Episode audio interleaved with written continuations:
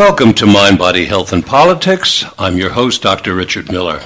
The mission of Mind, Body, Health, and Politics is to expand consciousness, stimulate thought, enhance mental and physical health, and encourage community.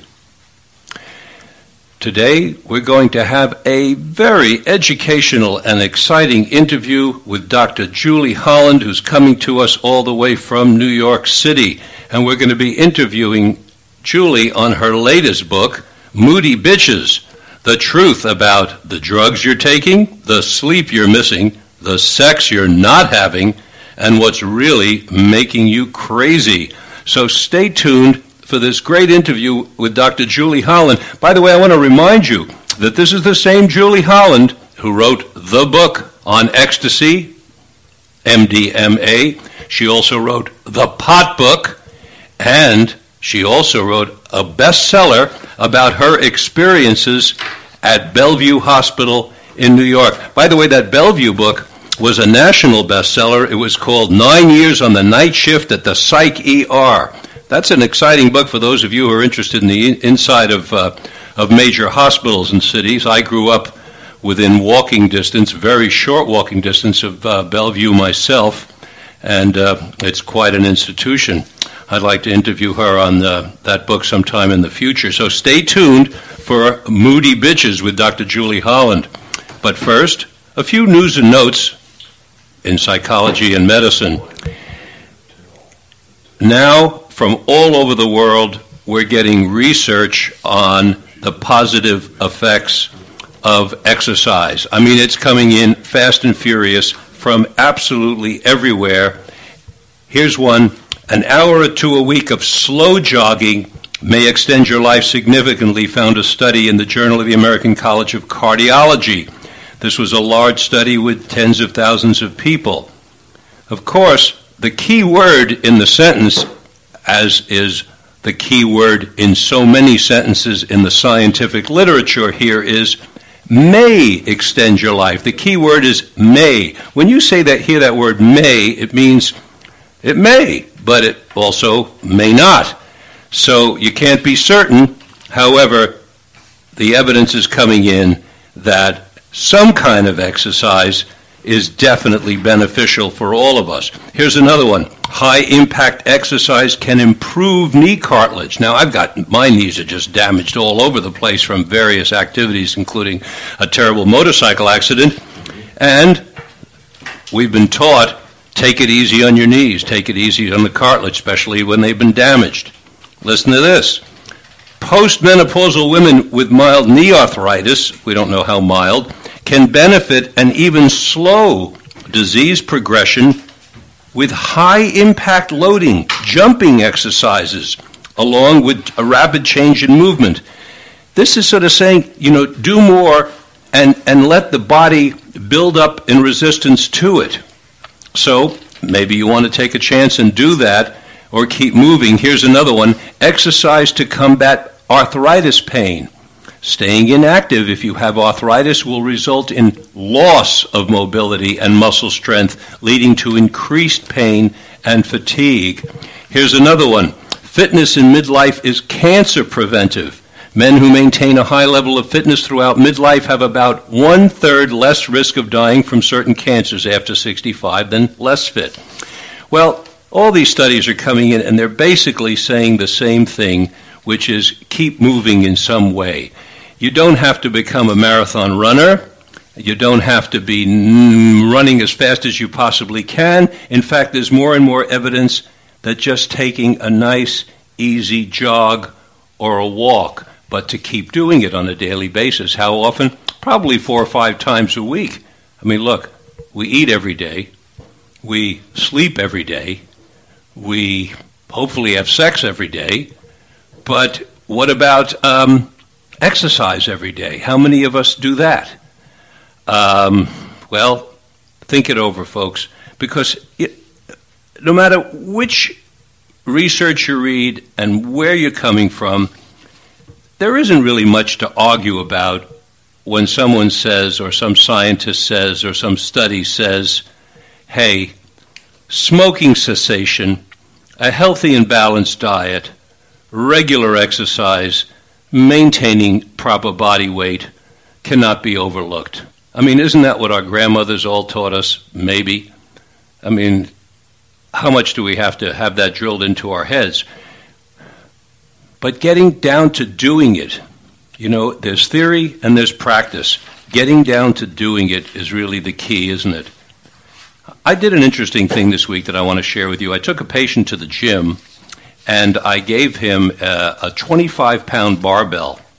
And I said, hey, hold this in your two hands in front of you. And he did. And I said, you know, just walk around the gym carrying this 25-pound weight with you. And he did it for about 10 or 15 minutes. And I said, you're 40 pounds overweight. You're carrying more than that barbell.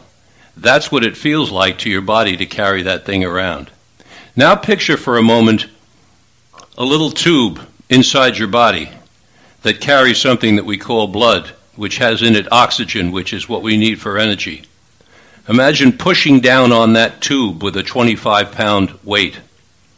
Imagine taking your garden hose and stepping on it with a 25-pound weight. Can you see what I'm getting at here, folks? This weight is pushing in on us, and it's dangerous.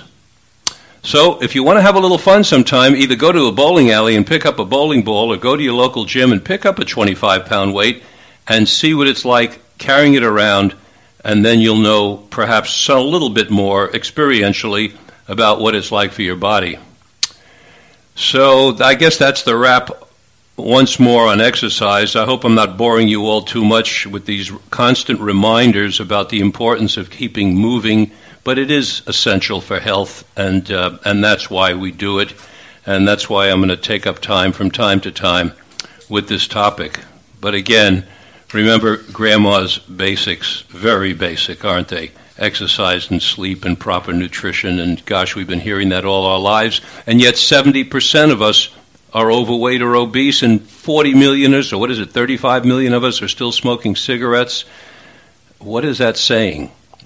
What is that saying? Maybe if I have a few moments, I'll ask Dr. Julie Holland today about what are we really saying by being so overweight?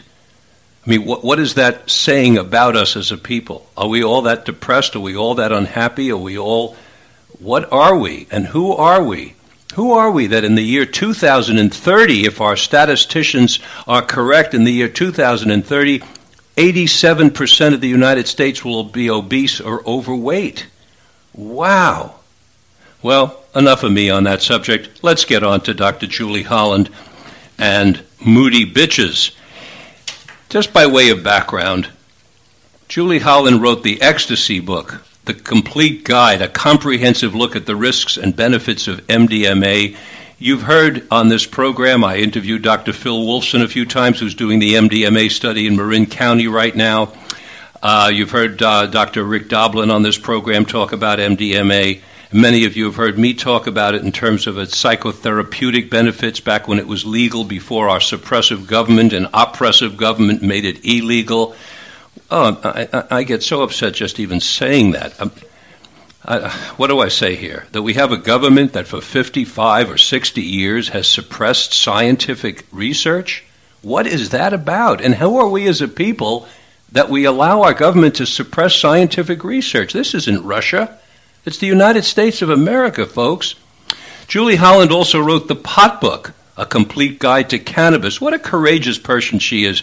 You know, it's not that easy to write these kind of books and be a professional, because even the professionals have been brainwashed negatively about science. Or if not brainwashed, afraid. All afraid. Afraid of getting fired. Afraid of not making associate professor. Of not getting promoted. Because you're doing something that the government doesn't want done, which is research. My gosh. I better stop this. You'll get tired of hearing me rant like this. Weekends at Bellevue, she wrote, and now Moody Bitches. Moody Bitches, the truth about the drugs you're taking, the sleep you're missing, the sex you're not having, and what's really making you crazy. Welcome to Mind, Body, Health, and Politics, Julie. Thanks for having me, Dr. Miller. Richard, please, or I'll be calling you Dr. Holland all hour long. After writing this scientific book, The Ecstasy and The Pot Book, and then your wonderful book, Weekends at Bellevue, 9 Years on the Night Shift at the Psych ER, What led you? We're going to do broad strokes first and then get into details. Okay. What led you to write this book, Moody Bitches? Well, I was just seeing this trend getting worse and worse where, 20 years ago when I was a psychiatrist, if I had a woman come to my office, she was really sick and didn't know what was going on, and I had to really hold her hand and destigmatize the process of taking psychiatric medications, and she really needed them. But 10, 15 years down the road, I had people coming to me who didn't have very significant symptoms and just basically wanted to know which medicine they should be on because they had seen all the ads for the different antidepressants. Could I explain the difference between Effexor and Wellbutrin? Their friends were on things. Their Pilates instructor was on something else. They were getting a lot of information and advice about which medicine they should take without really looking at whether they were genuinely sick or whether it was that their environment was sick, and their response to their environment was sick. I mean, there's, the way that we are living our lives is making us feel terrible. And the answer is not to sweep the dirt under the carpet and mask the symptoms by taking something that makes you feel good. The answer is to change the way you're living your life and, take that carpet out back and beat the heck out of it and sweep your whole floor. So it's, I just started seeing this sort of a new normal almost, where more and more women were getting on psychiatric medications and it's antidepressants, anti-anxiety meds, but then also antipsychotics started being used for antidepression. And I started Big Pharma advertising more to women. I mean, they've always targeted women, but it seemed like it was getting worse. And I felt like I had to say something. I feel like I need to turn this ship around, and it's a big ship. It's not going to go quickly. But I felt like I need to, start to join the parade or lead the parade against everybody just being medicated so that they don't know what's going on. They become oblivious to how they're living and how their world is changing. So I said we're going to go from, big broad strokes down to the details of your book. What's the biggest takeaway that you would like from this book for a woman who reads this book or a woman who has daughters and wants to pass the book on? What's the biggest takeaway, the one big thing you'd like them to take away from this? Well, it's this idea of natural mood, that women are naturally cyclical and dynamic. If you're not taking oral contraceptives, if you're not taking antidepressants, it's normal to have times in the month where you feel great and times in the month where you feel lousy and you're more irritable and you're more sensitive. And that's natural. And the further away we get from nature and for what's natural for us as social primates, the sicker we're going to get. The book is really about returning to nature and like literally go outside, get some sun, move your body, and get in your body. All of us are spending a lot of time sitting. We're on our phones, we're on our computers, we're in our cars. Just being in your body and moving your body and being outside with the grass and trees, that will make you feel better. You don't necessarily need to keep taking pills every day and continuing living in a way that's very unnatural for you. Yeah, there actually is some scientific evidence now indicating that being out in nature is in and of itself healing. And I know that there are people who are now experimenting with actually laying on the ground. Right. If you've heard about that, right? Yeah, there's something called grounding. I mean, that's right. I talk quite a bit. I mean, this is an evidence-based book. There's about 40 pages of notes and just hundreds and hundreds of citations. It's a very research-heavy book, but it's entertaining and easy to read. But I definitely go into the research and the studies behind why exercise is good for you, why being in nature is good for you, why being in sunshine is good for you, and also why just being naturally cyclical. What are the advantages of being moody, that it really, for women, it's one of our biggest assets, that we have got this intuition and empathy and emotional expression, and we can read other people's emotions. And if you mute all of that, if you mute the sensitivity, you miss out on a lot of information. You're implying that you said that there are times of the month when women naturally feel lousy, a New York word, I think.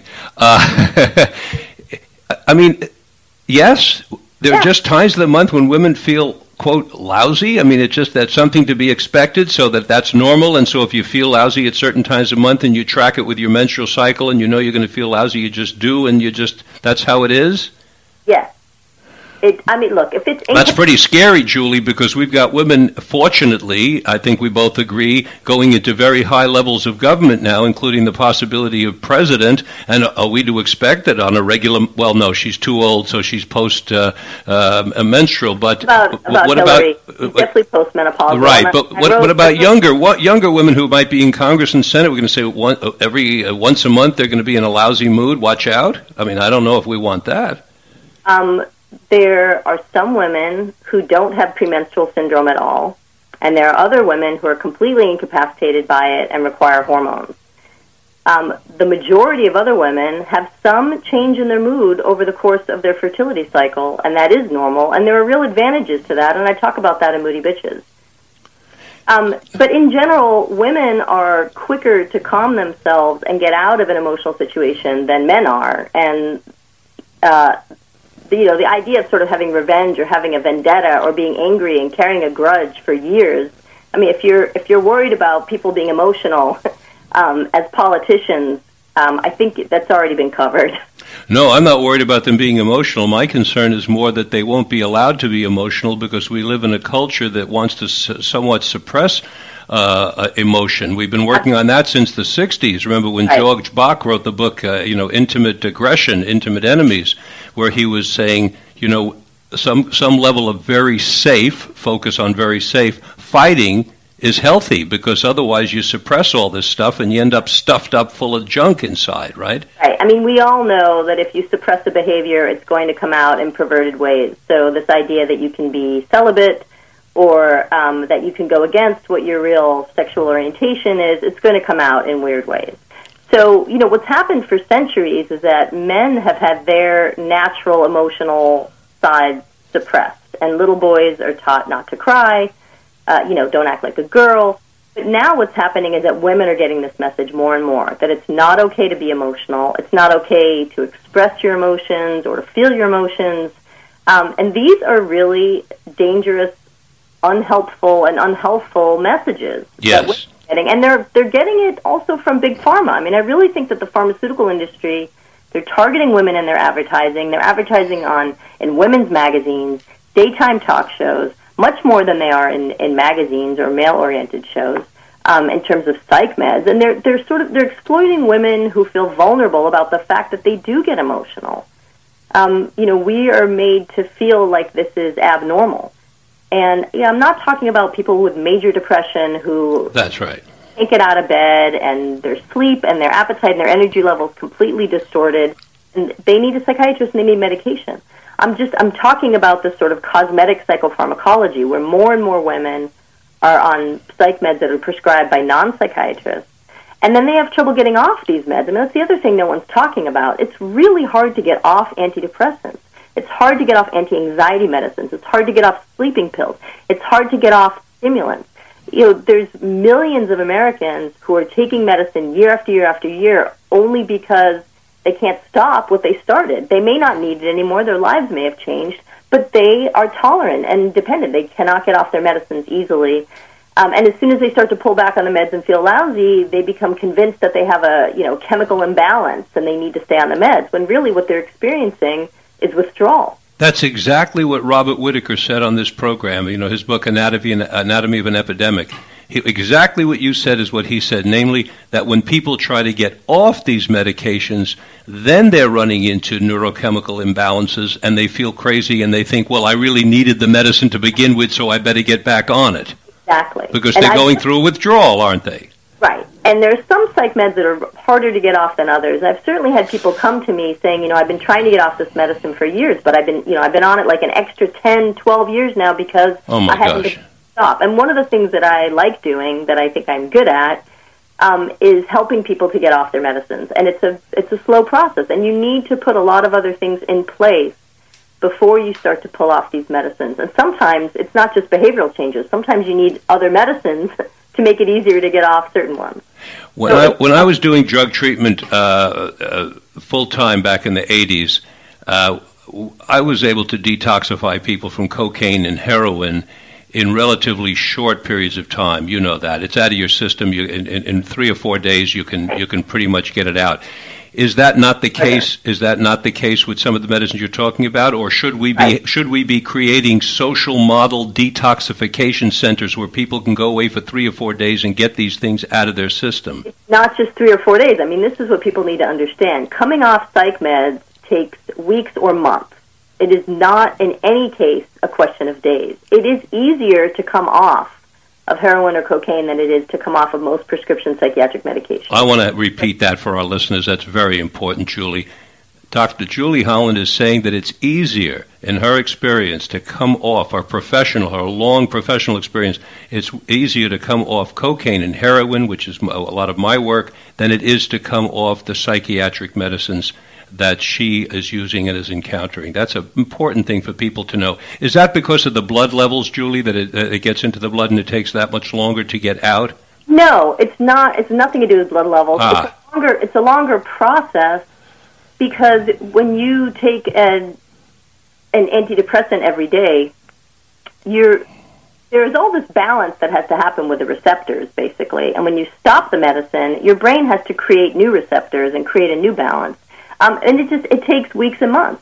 It's a long process. It's very uncomfortable. I often need to use other psychiatric medications to get people off what they're tolerant to or dependent to, and then I have to taper whatever I put in place to allow the first taper to happen. So it's at least a two-step process with medication.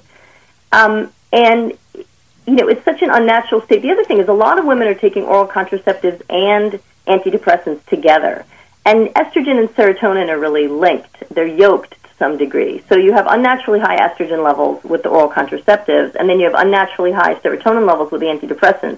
When you put those two together, I mean, I write in Moody Bitches about something I call the double whammy. There's a lot of women who are on oral contraceptives, you know, the pill, and antidepressants. And it really puts you in this hyper-rational, hyper-accommodating state, where you put up with a lot of crap that you normally wouldn't. You know, one advantage of a woman having premenstrual syndrome for a couple of days is that she becomes more critical and more irritated by things, and it's a chance to make changes in her environment and potentially in the behavior of people around her. You know, I had a patient who called me from work because she wanted to go up on her antidepressant because she was crying at work, and you can't cry at work. But when I talked to her about why she was crying, you know, her boss had behaved terribly and betrayed her and humiliated her in front of her staff. And if she just takes more medicine so she doesn't notice his bad behavior and she doesn't cry, that is enabling, you know, malignant behavior to go on around her. I mean, it's not doing her any favors. And it's also not doing him any favors or her coworkers any favors. I remember when Prozac first came out, Julie, and I read an article in a paper by a very astute journalist who said that he was taking Prozac and it was putting him in a better mood and he was happier. And then he went to his mother's funeral and he realized he had no feelings whatsoever. And he said to himself, this is the price I'm paying for taking this. That's what you're talking about, isn't it? Right. I mean, one of the prices you're paying is that it's going to be very hard to cry and to really feel emotionally connected with people. Well, if it's hard to cry, how do you orgasm? It's nearly impossible for most women on a solid dose of SSRIs to climax. It's a huge, huge problem. In my patient population, women complain about low libido and inability to orgasm, and it is directly affected to the antidepressants they're coming in on. And you're saying that 25% of the women in the United States are on one of these medications? Is that correct? First of all, in certain demographics, it's higher. Even higher. Over the course, you know, if you look at all adult women in America, 1 out of 4 is taking a psychiatric medication. Wow. Anxiety. And now the big thing is antipsychotics. I mean, more and more doctors and not psychiatrists are prescribing antipsychotics for this kind of malaise and depression that women are experiencing. You mean like Abilify? I mean like Abilify. Abilify was the biggest moneymaker in America in 2013. How do you as a psychiatrist feel about general practitioners prescribing psychiatric medicine? I know you don't want to criticize your professional colleagues, but that's an honest question. This as my colleagues, but the truth is that because of the way medicine is set up in America right now, it's all about customers. It's all about getting people in and out of the door and seeing people for 6 or 10 minutes. A psychiatrist will spend 60 minutes, maybe even 90 minutes, before they figure out what the diagnosis is and what meds they want to start. An internist, a GP, family practice person will spend 6 or 10 minutes maximum before they're writing prescriptions and the person's out the door. So, looking at a psychiatric history, a family history, looking at the genetics, looking at treatment response in families. I mean, there's a lot of things that really go into making the decision to start meds. And the biggest thing that no one is talking about is, okay, well, if we start you on meds, then what? Because you're going to feel good, and it's going to feel hard to come off. So then what? What's the exit strategy? Like when we went into Iraq, we knew how to go in, but we didn't have a way to get out, and you're saying the same thing's happening on the personal, on the microcosm level, huh? If you start these medications, how are you going to get off these medications? Julie, would it be fair – excuse me, I'm going to take a quick sidebar because it's 28 minutes – you're listening to Dr. Julie Holland, who's our guest today on Mind, Body, Health, and Politics. She's talking about her book, Moody Bitches, the truth about the drugs you're taking, the sleep you're missing, the sex you're not having, and what's really making you crazy. This is an important book for many reasons, and you want to read it. Julie, I want to ask you, should we be warning people on this program who are taking these psychiatric medicines who are not under the care of a psychiatrist, who are just taking them from a GP or an internist who sees them for 5-6 minutes, should we be giving them some kind of warning? Should we be telling them that they really ought to get to a psychopharmacologist or a psychiatrist? What's the proper thing to do here to protect our listeners? I think that it's always better if you can work with a specialist. It certainly is better if you're taking a psychiatric medication to be working with a psychiatrist. I think, it's a no-brainer. I think that there are parts of the country where there aren't a lot of psychiatrists and they don't have that option. But, what I talk about in Moody Bitches is that there are a lot of things that you can do to feel better that don't involve pills. And, one of the things that I focus on quite a bit is this concept of inflammation. That, you know this, I'm sure, Richard, but inflammation is the sort of breeding grounds for a lot of medical illnesses like arthritis or heart disease or cancer or diabetes, Alzheimer's. They all have a basis in inflammation. All the autoimmune diseases have a basis in inflammation. Well, it turns out that depression and anxiety and insomnia also have a basis in inflammation. So a lot of the advice in Moody Bitches is really about an anti-inflammatory regimen, things that you can do to decrease chronic inflammation that will help your mood. I'm thinking about what about the reverse? What about the possibility that the anxiety in and of itself is an irritant causing inflammation? That's a good question. Because we, here's what I will say is that the lower your stress levels, you want to lower your stress levels. That stress, we know that stress causes inflammation. Yes. So yes, it is a two-way street. Anything you can do to decrease stress is going to help to decrease inflammation. And anything you can do to decrease inflammation is going to help you with your mood, with your cognitive functioning, and with your sleep. So we're talking about the possibility of decreasing stress and decreasing the inflammation caused by stress. And at the same time, I want to quote from your book, right from the very first sentence of your book, "Women today are overworked and exhausted. We are anxious and frazzled, yet depressed and burned out." If this is what we're doing to our women, and at the same time we're telling them to reduce stress and reduce inflammation, how do we do it? We've created a situation now where the women are in the workforce the way the men were. The workforce is the place where you're not supposed to show emotion. For gosh sake, how can you possibly cry when you're sitting at work or you're in a law court or you're doing some kind of other job? You have to walk around very serious and straight-faced. Right. So we're giving them a double bind. We're telling them, come into the workforce, act like men, keep a stiff upper lip, suppress all the stuff, or take a drug in order to not feel all these feelings, and at the same time, do everything you can not to inflame your system because that's liable to result in some cardiovascular event. Well, keep in mind that the women who work then come home after work to their second job. Oh. So... don't I know it? My mom taught school, then she'd be shopping on the way home and then cooking dinner for my dad so that there would be dinner on the table when he got home at 6 from 55th right. Street and 7th Avenue. Making sure the kids' homework is done, getting the kids to brush their teeth and get to bed, doing laundry, and then you plop into bed completely exhausted and fried and you're supposed to also want to have sex. So women are being pulled in a lot of different directions. It's a cruel joke. It's a cruel joke is what it sounds like. It really is. Medicines have been put in place to enable the unhealthy behavior. And that's what our culture is developing. Right. And we're drugging the 25% of the women on these psychiatric drugs alone, and we don't even know the rest of the things they're you're not even including. When you're saying 1 in 4 women is on a psychiatric med, we're not adding into that the women who are taking alcohol and who are taking coke and heroin and various other things, right? Not even including sleeping pills in that 25%. And I will tell you that there are some demographics. For instance, the demographic where I work, the women in New York City and Manhattan, those numbers are much higher.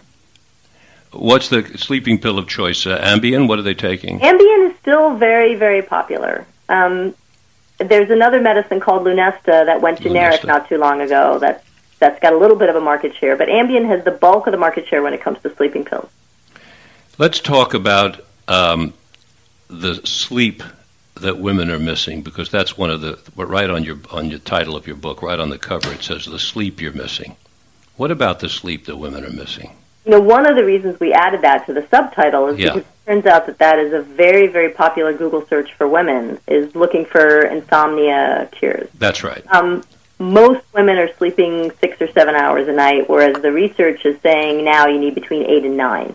So none of us are sleeping enough. And one of the big problems that happens with perimenopausal hormone changes is that insomnia becomes a very big issue.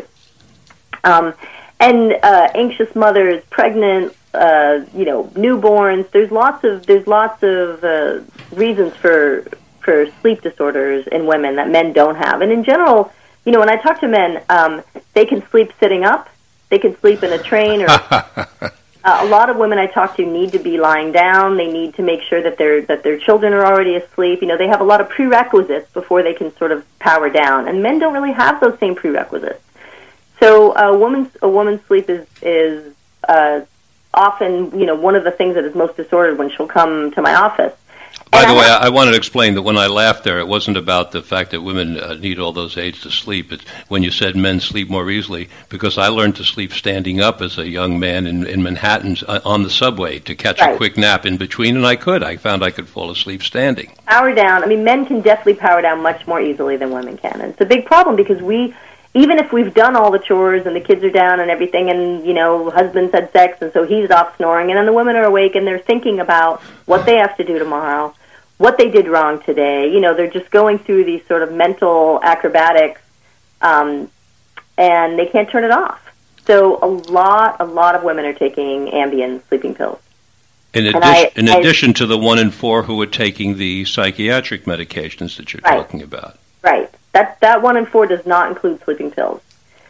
What percentage, roughly, what percentage of the women that you treat are overweight or obese?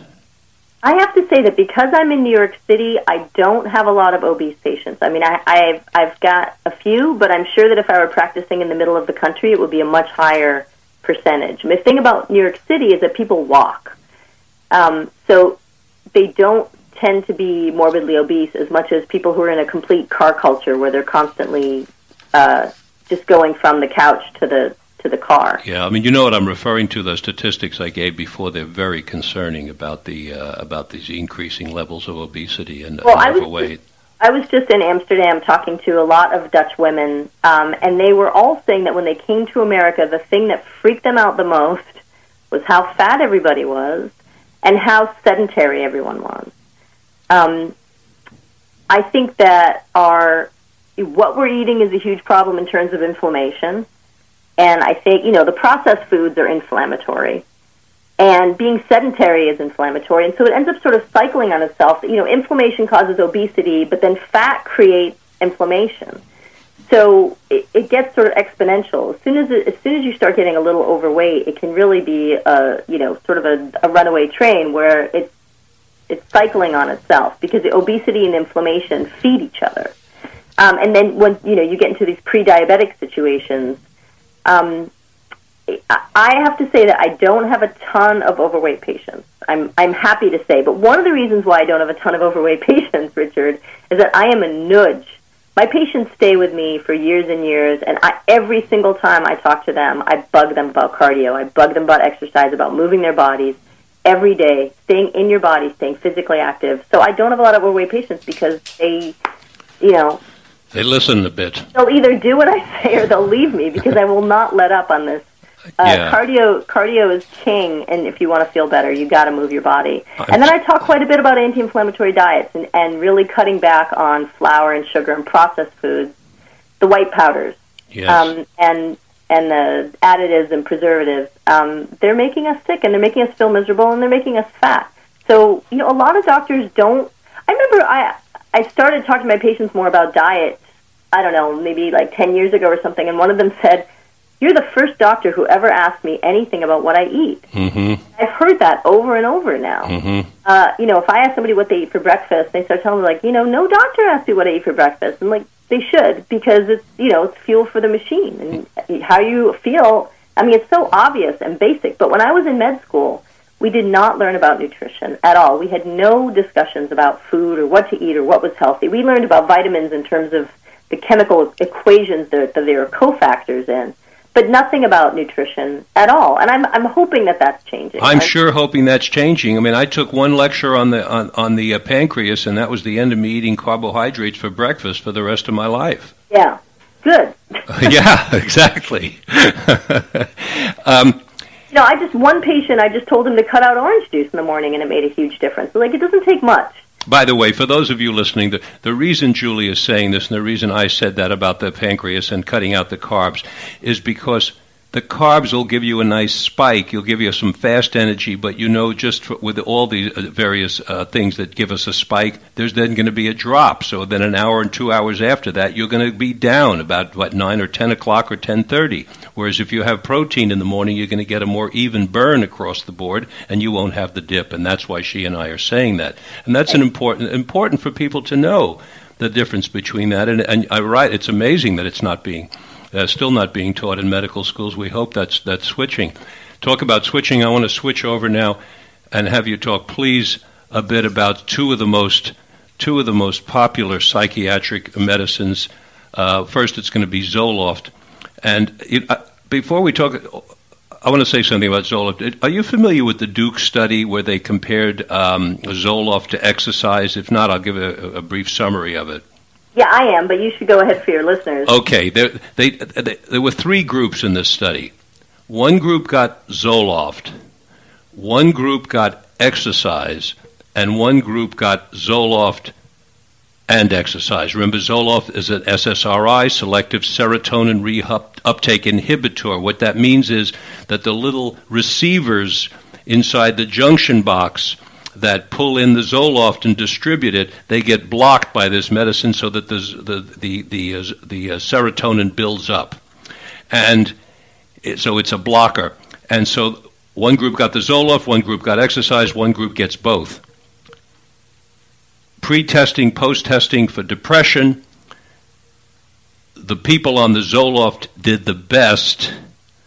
The people on the exercise did the best. I beg your pardon. The people on exercise did the best. The people on the Zoloft did the worst until they looked at Zoloft and exercise. And guess what? The people on Zoloft and exercise did even worse. And what they theorized there was that the Zoloft actually counters the effect of the exercise. And there was by the way, they did a follow-up on that 3 or 4 years after that and found the same thing. And yet, we continue to give Zoloft.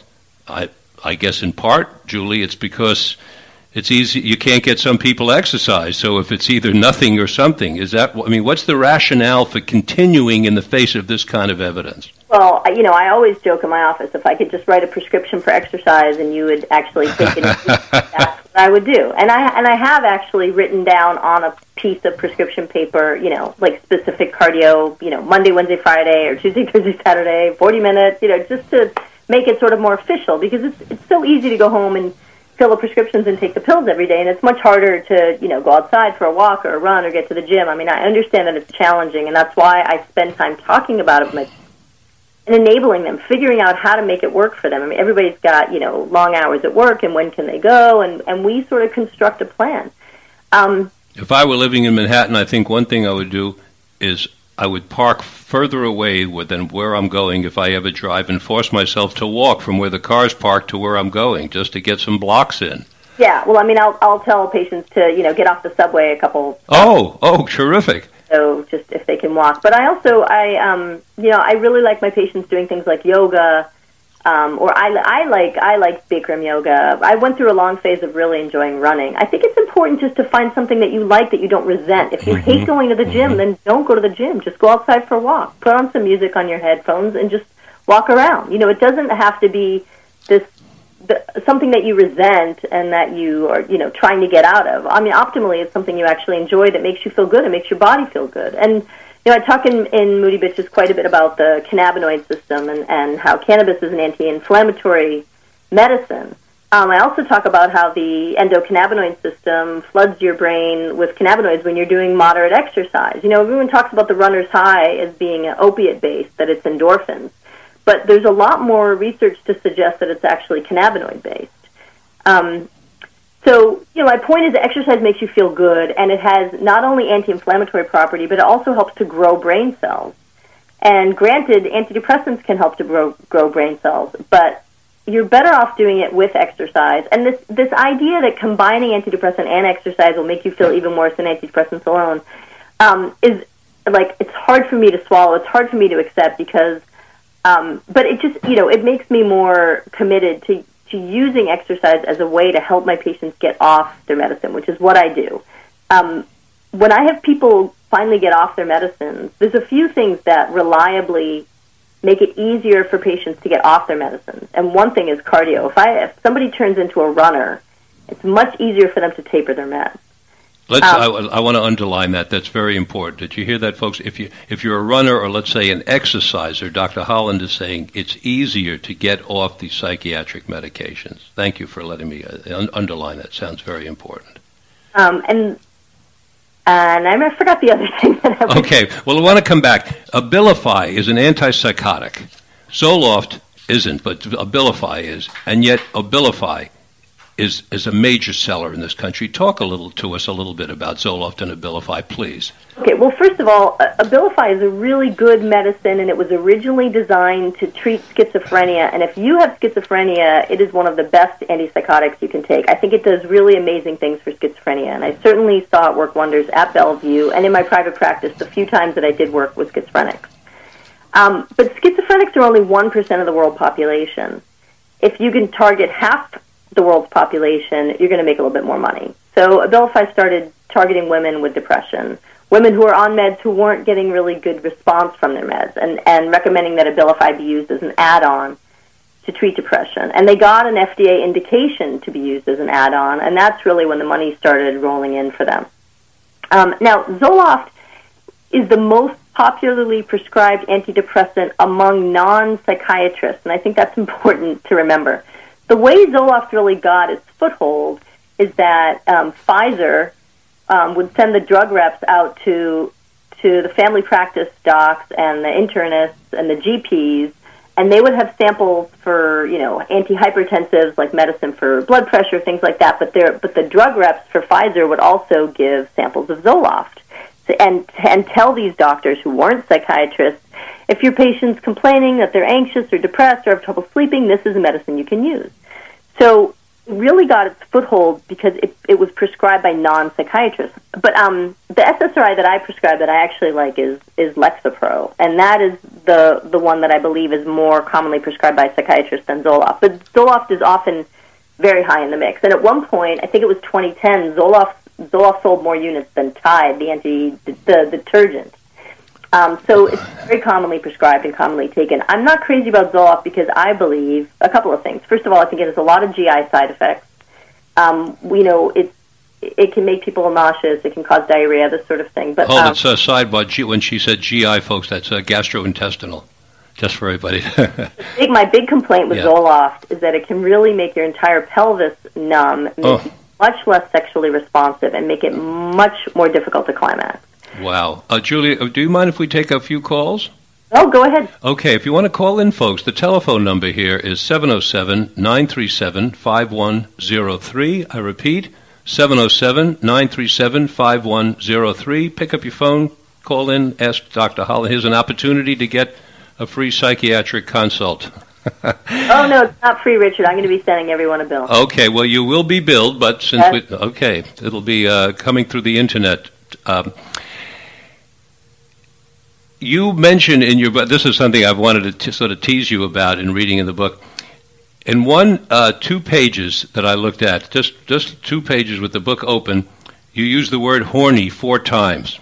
Really? Yeah, and throughout the book you use the word. You love that word, horny. Okay. And so I think that the ideology of that word must come from the male phallus standing up erect and looking like a horn. Right. You use it about women.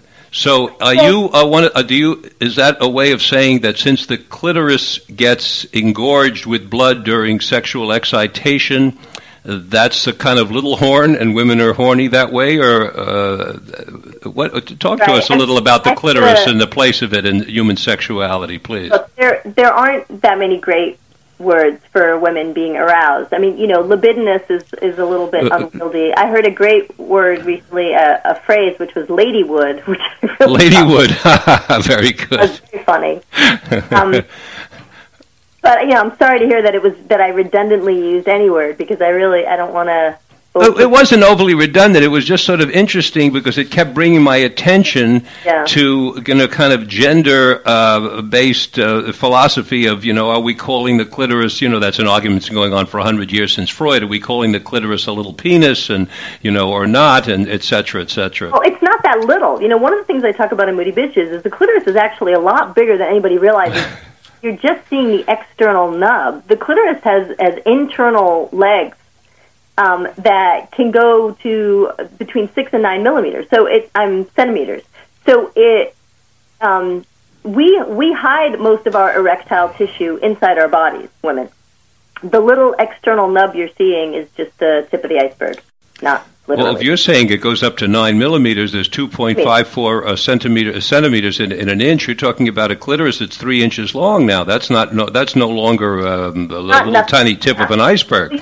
I would encourage you and all your listeners to do a Google search on the 3-dimensional size of a clitoris, and you will see that it is a very complicated organ. It's not just this little external nub. It goes internally, and it surrounds the urethra, and it surrounds the bottom of the vagina. It's a large internal organ that gets engorged, just as a man's phallus gets engorged. So there's a lot of area that's available for excitation and stimulation and sexual pleasure. Yeah, I've got, I talk quite a bit about sex, as you figured out, in Moody Bitches, and there's a great chapter on sex and, why women have so much trouble climaxing and how to make it easier, that I think is very helpful. And I also think it's a really good book for men to read. I mean, first of all, the sex chapter would be great for men to read because it would help their partners. But I want to underline that and say definitely I agree that it's an important chapter for men to read, with one exception. I want to take one exception to it, which is you advocate in several different areas of your book where you say you should, you talk about weekly sex, and I'd like to know, why aren't you advocating daily sex? Well, look, for some women, weekly is already a pretty big jump. I don't have any problem with daily sex, but most women don't want to have sex every day. Men want to have sex every day, and this is one of the things I talk about in the sex chapter, is that partners need to be honest about what their desires regarding frequency are, because there's going to be a really big discrepancy with what a woman thinks is okay and what a man thinks is okay. And there are a lot of men who feel like they need to ejaculate every day, and that's fine. But many women do not want to have sex every single day. It's just not... they're tired. They're tired because they're all exhausted and stressed out and working and coming home, taking care of the kids, and then doing the dishes and falling apart. I want to take a call here. We promised we would, so let's see if we can do that. Michael, please. Hi, welcome to Mind, Body, Health, and Politics. You're on the air. Hello. Hi. Hi. Dreaming. I was dreaming before I got on antidepressants. And I went off, and now I can't dream. Thank you. That's fascinating. What do you make of that, Julie? Well, first of all, the thing to keep in mind is that there's dreaming and there's remembering dreaming. And those are two very different things. So it may be that you're dreaming and you don't remember dreaming. And one of the things actually that controls whether you remember dreaming or not is the cannabinoid system. And if people people who smoke pot regularly or smoke before bed tend to not remember their dreams as much as people who aren't smoking. And one thing I hear from my patients who are pot smokers is that when they stop smoking pot, they start dreaming like crazy. But I have to say that I actually haven't heard too much from patients about the change in dream frequency with antidepressants. It's more of something I've heard about in relation to smoking pot or quitting smoking pot. So, you know, the question is she dreaming or is she not remembering her dream? And also, is she using any cannabis? That's an important one. I hope you all heard that, folks. Dr. Holland is saying that if you're using cannabis, then it's a higher percentage of you will not be remembering your dream. It doesn't mean you're not having them, but you won't be remembering them. Let's take another call. That last one was a great call. Hi, welcome to Mind, Body, Health, and Politics. You're on the air. Yes. Yes. Hi, I was wondering about Lexapro, Wellbutrin, and Geodon. I have a girlfriend that takes all those for bipolar mania or schizophrenia, and she's also going through menopause. Thank you very much. That's a great question. It is an important question. Perimenopause, which is the period leading up to when the periods stop. You know, menopause is one day. It's the one-year anniversary of when your period stopped. But there's like a 7-year period leading up to period stopping, and maybe 6 or 7 years on the other end of your period stopping. That makes up the 14 years of perimenopausal symptoms. And a lot of those symptoms are primarily psychiatric, and they're related to mood, insomnia, appetite. They look like depression. Women who've never seen a psychiatrist will show up at a psychiatrist's office during this perimenopausal phase. It's the most popular time for a woman to see a psychiatrist or to see a GP about psychiatric complaints. So the problem here, first of all, you say, you know, maybe she's got bipolar, maybe she has schizophrenia. That means she needs a psychiatrist because those are two very different diagnoses which are treated with very different medicines. Now, if you're asking about Lexapro and Wellbutrin, that is a combination that I use quite a bit in my office. It's, you know, the side effects of one sort of cancel out the side effects of the other, and between the two of them, they make a very solid antidepressant. The Geodon is an antipsychotic, which is being used as a mood stabilizer.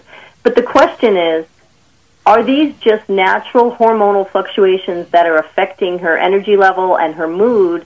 And does she have schizophrenia? Does she have bipolar disorder? Or does she have severe perimenopausal symptoms that would actually do better if she were addressing them hormonally and seeing an endocrinologist or a gynecologist to treat the hormonal fluctuations?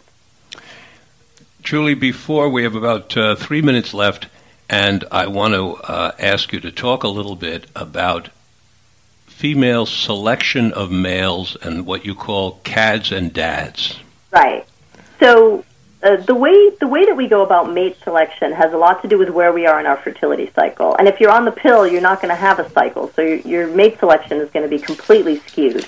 But when women are fertile, they're more likely to choose chiseled men who have high testosterone, low voices, very masculine, kind of alpha males. When they're not fertile, they're more likely to choose men who may be good at staying home and helping with the kids or sharing what they have. So there's this idea of a CAD, which is like an alpha male, kind of a tough guy, motorcycle jacket, leather, you know, scruffy beard, like he's very macho and manly, and you're attracted to that because you want the sort of highest quality sperm that you can get when you're fertile. But the rest of the time, you're looking for non-genetic materials that can be shared, so you want someone who's more like a dad. So when you're on the pill, you choose dads more than CADs, and when you're fertile, you choose CADs when you're fertile, and dads during the rest of the time when you're not fertile. Oh, there's something scary about what you're saying here, Julie. I mean, it sounds like the guy that you want to be with is not the guy you want to have a lot of fun with, and vice versa. I mean, how do you work this out? You need two husbands. Well, this gets into an issue that I talk quite a bit about in Moody Bitches, which is the issue of monogamy not actually being natural for our species. And, you know, a lot of women who are paired with someone who is a good provider and a good father, when they are fertile, they still may find that they're attracted to an alpha male if one is available. And it may not be, you know, the person that they've vowed to stay committed to. So the other thing about the pill is that it deranges your pheromone processing. You know, the way that we choose mates is largely based on scent. And the reason that it's based on scent is that the pheromones in the scent carry information about genetic susceptibility. So if I'm resistant to 5 illnesses and I meet a guy who's resistant to 5 other illnesses, then between the two of us, our kids are going to be resistant to 10 illnesses. Mm-hmm. That's a good match. Mm-hmm. And if I'm not on the pill and I smell him, I take in his pheromones, it helps me to figure out that he's a good match. But when you are on the pill, you end up choosing people who are more genetically similar, so that maybe they're resistant to the same 5 things you are.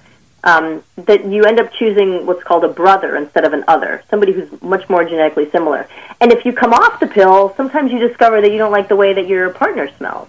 So I actually encourage my patients who are really ready to settle down and have a baby and are really looking for a mate, that they get off the pill and use non-hormonal birth control, which I know is inconvenient, but I think it's a better way to choose a mate. And then you've got really interesting issues, Richard, about how SSRIs, the serotonergic antidepressants, affect mating behavior, that because women are less horny, because it's harder for them to climax, and because they're sort of blasé and complacent and think everything is fine, they don't have the same behaviors around attracting a mate or becoming obsessively in love with a mate, because their brain chemistry is totally different. When you're in love with someone, you're actually in a low serotonin state where you're obsessing about them and you need them and you have a lot of angst around them, and it's easy for you to climax with them. But when you're taking SSRIs, you've got the exact opposite. And we got to stop you right there. I'm sorry, Julie, we're running out of time. I beg your pardon. Don't mean to be rude.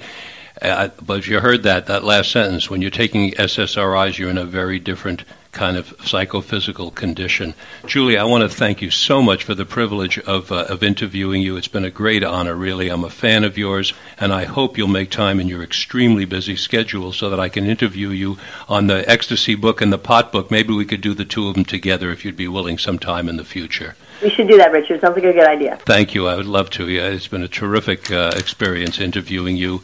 And I hope everybody who's listening has enjoyed. The book is Moody Bitches by Dr. Julie Holland. You want to look it up on Google and get a copy. And you guys, you want to read that chapter on sex. It's going to improve your sex life, I promise.